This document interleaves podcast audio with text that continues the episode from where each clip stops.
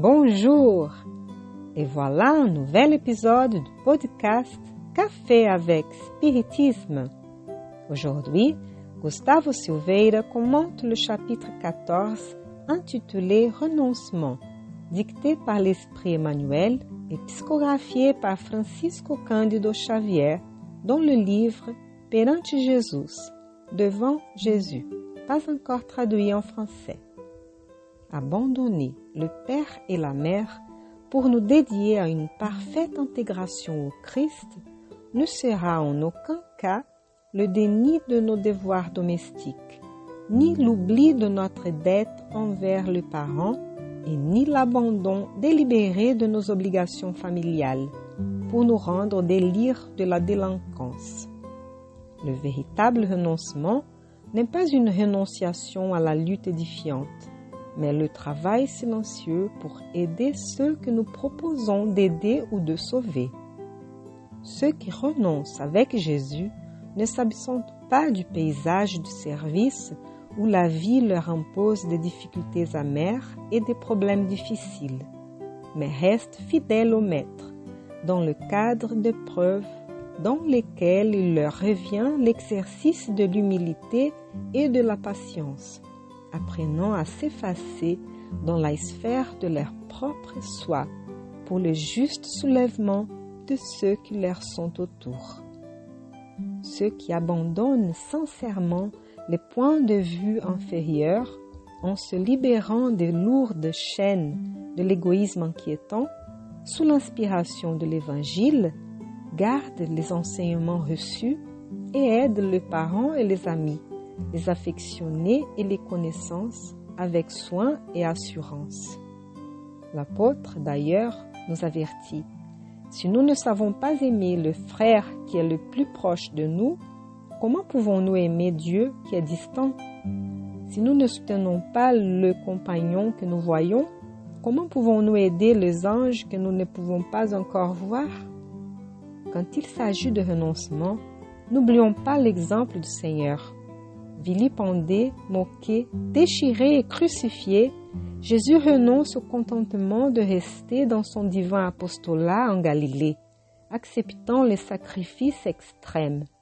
Mais le troisième jour, après l'agonie de la mort, sous la clarté éternelle de la résurrection, voilà qu'il revient aux bénéficiaires indifférents et aux disciples affaiblis, révélant la qualité de son amour excelle et sublime pour toute l'humanité. Abandonner ceux qui vivent avec nous par amour de l'Évangile, c'est donc faire taire les incitations de notre personnalité exclusive et flagrante pour leur être plus utile dans l'anonymat de la compréhension et de la charité.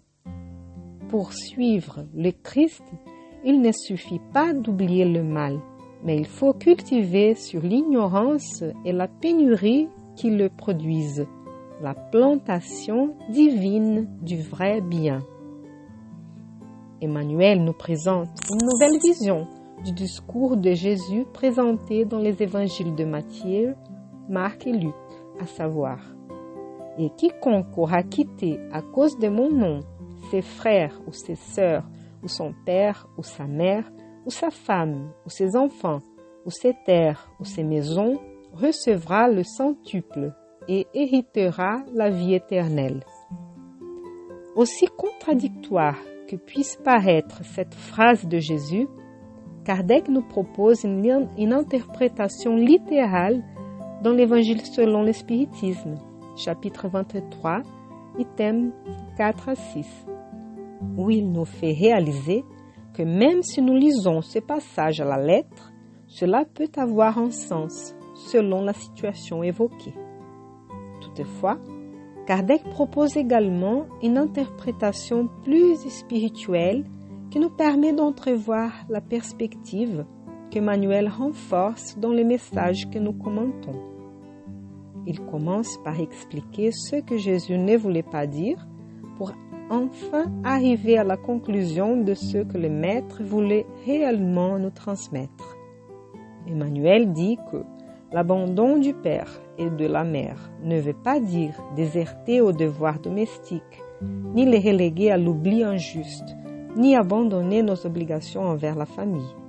Par conséquent, abandonner ceux qui vivent avec nous par amour de l'Évangile, c'est donc faire taire les incitations de notre personnalité exclusive et flagrante pour leur être plus utile dans l'anonymat de la compréhension et de la charité.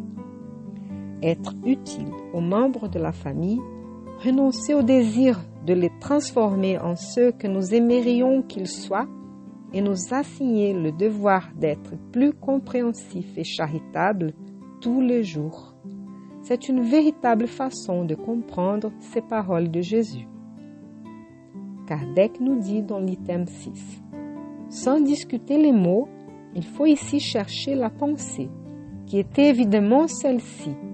Les intérêts de la vie future l'emportent sur tous les intérêts et toutes les considérations humaines, parce qu'elle est d'accord avec le fond de la doctrine de Jésus, tandis que l'idée d'un renoncement à sa famille en serait la négation.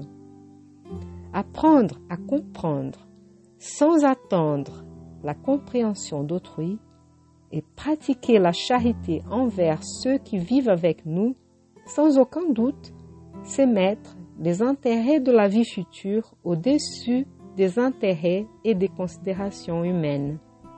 Voilà, soyez en paix et rendez-vous au prochain podcast Café avec Spiritisme.